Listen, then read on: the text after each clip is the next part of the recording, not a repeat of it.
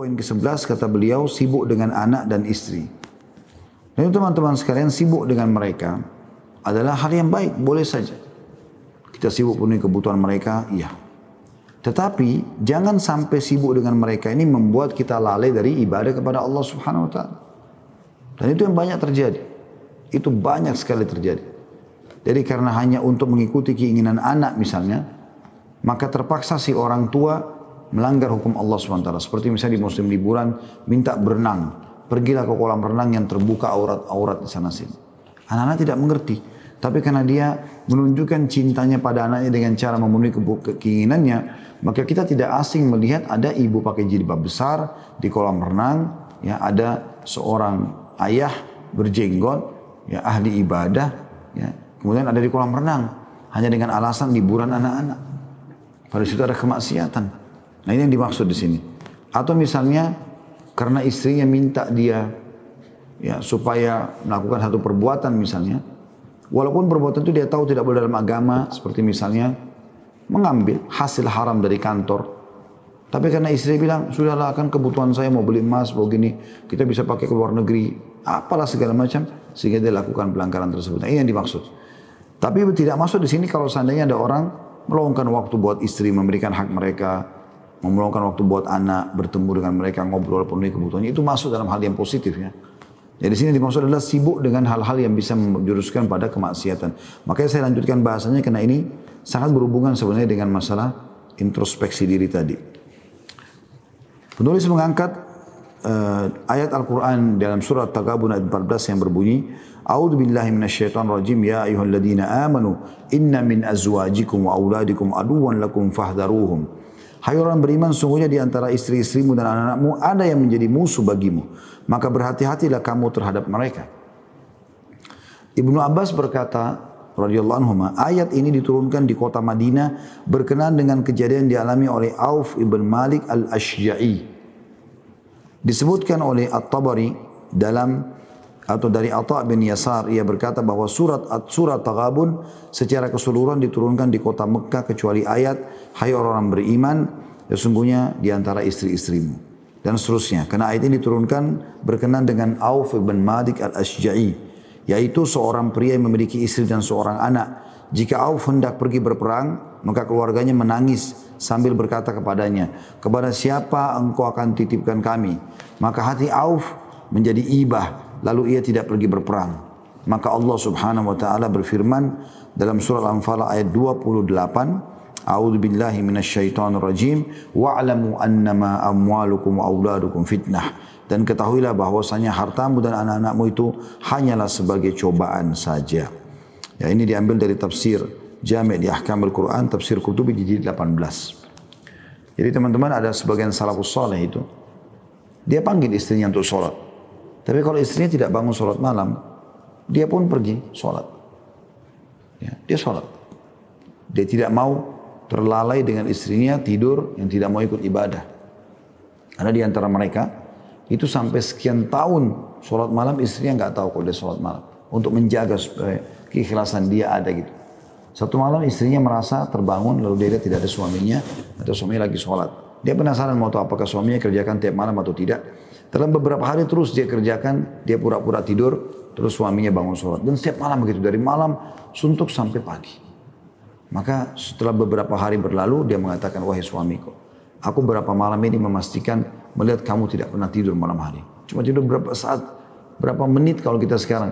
Lalu bangun sholat malam. Ya, tidakkah kau kesian pada dirimu sendiri? Apa jawaban dia? Istirahat tidurlah. Sesungguhnya apa yang aku lakukan ini untuk kebaikanku dan kebaikanmu juga.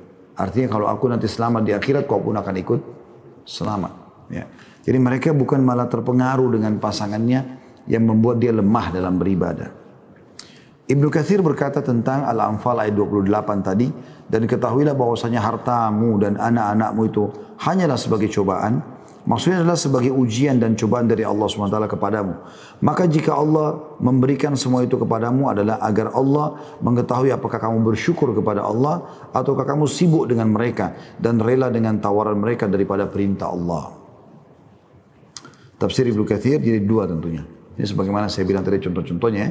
Karena banyak laki-laki korupsi, ya, mencuri, menipu, melakukan perbuatan-perbuatan haram justru karena tekanan istrinya.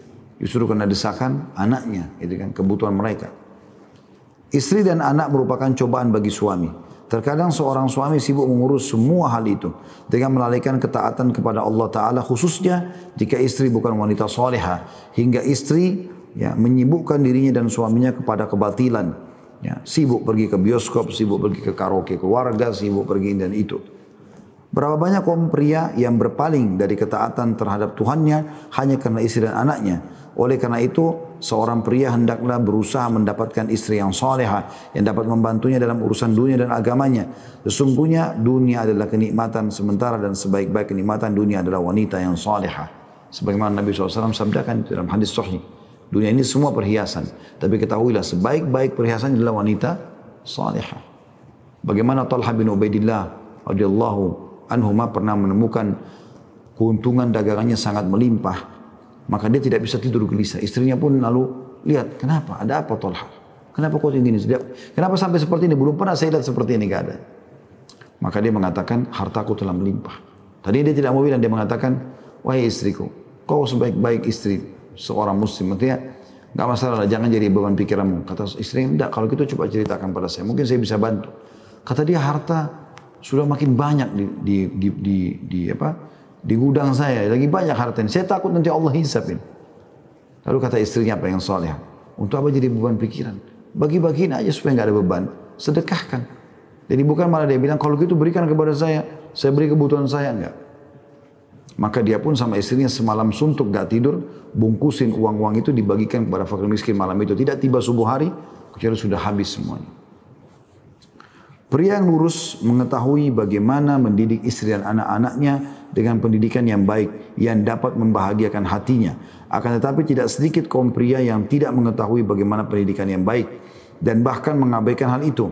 Lalu sebagai akibat mereka mengalami kegagalan dan kerugian dan hal ini banyak menyita waktu, pemikiran dan kesedihan sang suami atas kondisi dan keadaannya serta kepasrahan kepada cinta istri sekalipun harus mengorbankan agamanya bahkan mungkin hilangnya makna kaum laki-laki adalah pemimpin bagi kaum wanita sungguh sangat hinalah dalam pandangan mata seseorang yang bersifat istiqomah atau konsisten berjalan uh, dengan mengendarai mobilnya di jalan-jalan raya bersama istri di sampingnya yang telah melepaskan jilbab serta membiarkan istrinya menjadi pusat perhatian pria asing dengan menggunakan perhiasan murahan Bukankah hal itu merupakan kelemahan?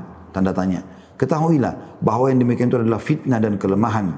Dan tidak diragukan lagi bahwa hal itu memberikan dampak buruk terhadap sikap konsistensi seseorang. Karena hal semacam itu bertentangan dengan keistiqomahan yang hendak ia jalani. Syekh Islam Ibn Taimiyah, Syekhul Islam Ibn Taimiyah berkata rahimahullah, jika hati seorang pria tertambat pada seorang wanita walaupun wanita itu adalah halal baginya dalam kurung istrinya, maka hati pria itu akan menjadi tawanan bagi wanita itu. Saat itu wanita menguasai diri suami dan dapat berbuat sekehendaknya. Sementara pada hakikatnya pria adalah tuannya karena pria adalah suaminya. Adapun anak maka cukup dengan apa yang disabdakan Rasulullah SAW al-waladu mahzanatun majbadatun majhalatun mabkhalatun. Artinya anak dapat membuat seseorang menjadi sedih berlebihan takut berlebihan, bodoh berlebihan dan pelit. Jadi ini hadis Nabi SAW luar biasa. Hadis ini diriwayatkan oleh uh, Albani dalam Sahihul Jami' ya. Atau disahihkan oleh beliau. Orang di atas tidak berarti hanya meninggalkan pernikahan. Orang di atas tidak berarti meninggalkan harus meninggalkan pernikahan dan tidak punya anak. Melainkan maksudnya adalah bersikap waspada terhadap semua itu agar tidak tergelincir pada perbuatan yang haram. Dan sudah kita berikan tadi tentunya eh, contoh-contoh ya tentang masalah eh, apa namanya pelanggaran-pelanggaran yang terjadi. Allahu a'lam.